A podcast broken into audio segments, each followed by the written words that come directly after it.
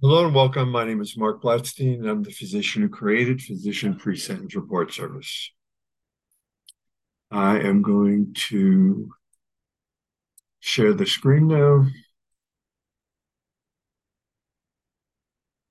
And for those of you who are white collar defendants, this may be a, a little bit of good news but taken with caution.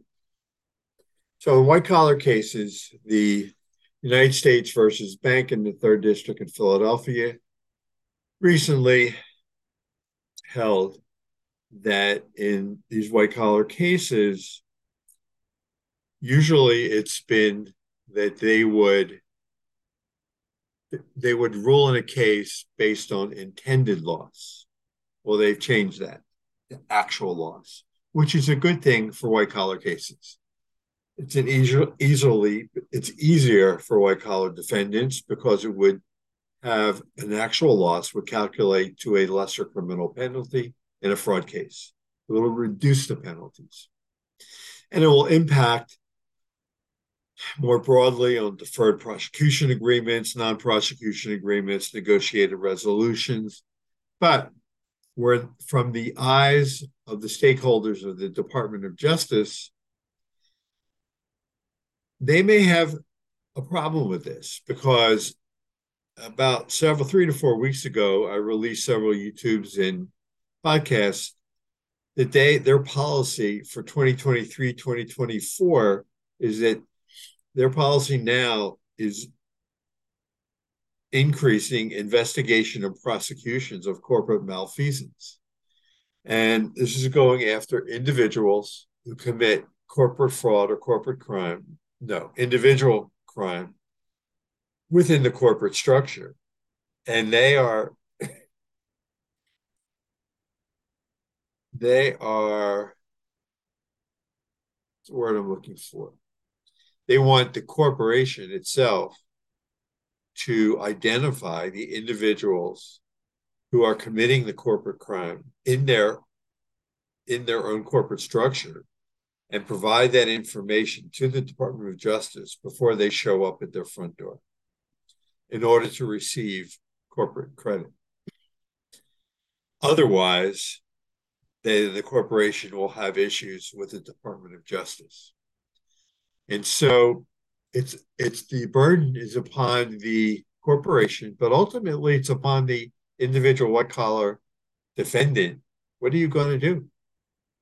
Because while it's better that you'll have a lesser penalty and reduced penalties, because now it's now it's based on actual loss.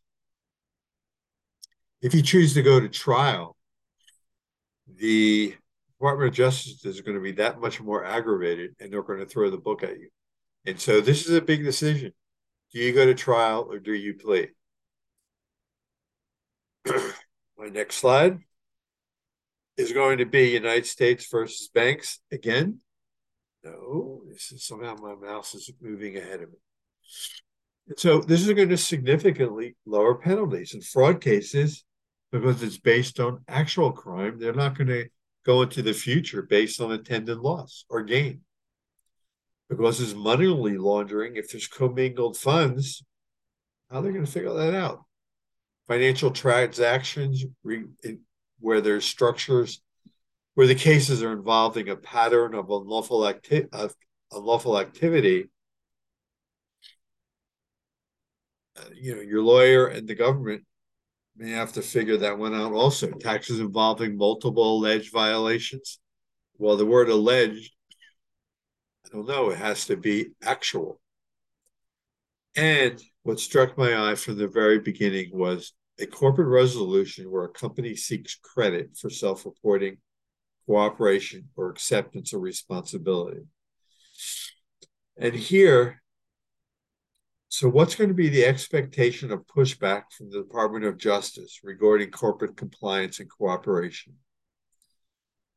And I think that the attorneys are going to know that they're going to have to go into the courtroom prepared because the Department of Justice probably is going to push back I would think against this. I don't know that this is settled law. This may go higher in appeals. So if that's the case, and I'm not a lawyer, again, you have the decisions to make. And these are big decisions. You know, if you go to trial and you win because you feel you have a strong case with your attorney, then that you go home, the victor. If you lose, you know, you if you lose, then you have to be prepared for harsher sentences. If you plea, you have a lesser sentence. You're still facing that. And the next phase is that you need to be able to face what's called sentencing mitigation, your personal narrative, allocution. And then most of it is after you enter the BOP, Federal Bureau of Prisons, where you have to self advocate for yourself. And that's where services like what I do come in and I'm more than willing to answer questions. Consultations are on me, but ultimately, these cases are good for white collar defendants because everything now appears to be on the surface based on actual rather than intended loss or gain. My phone number is available on the screen 240 888 7778. I hope that you found this helpful.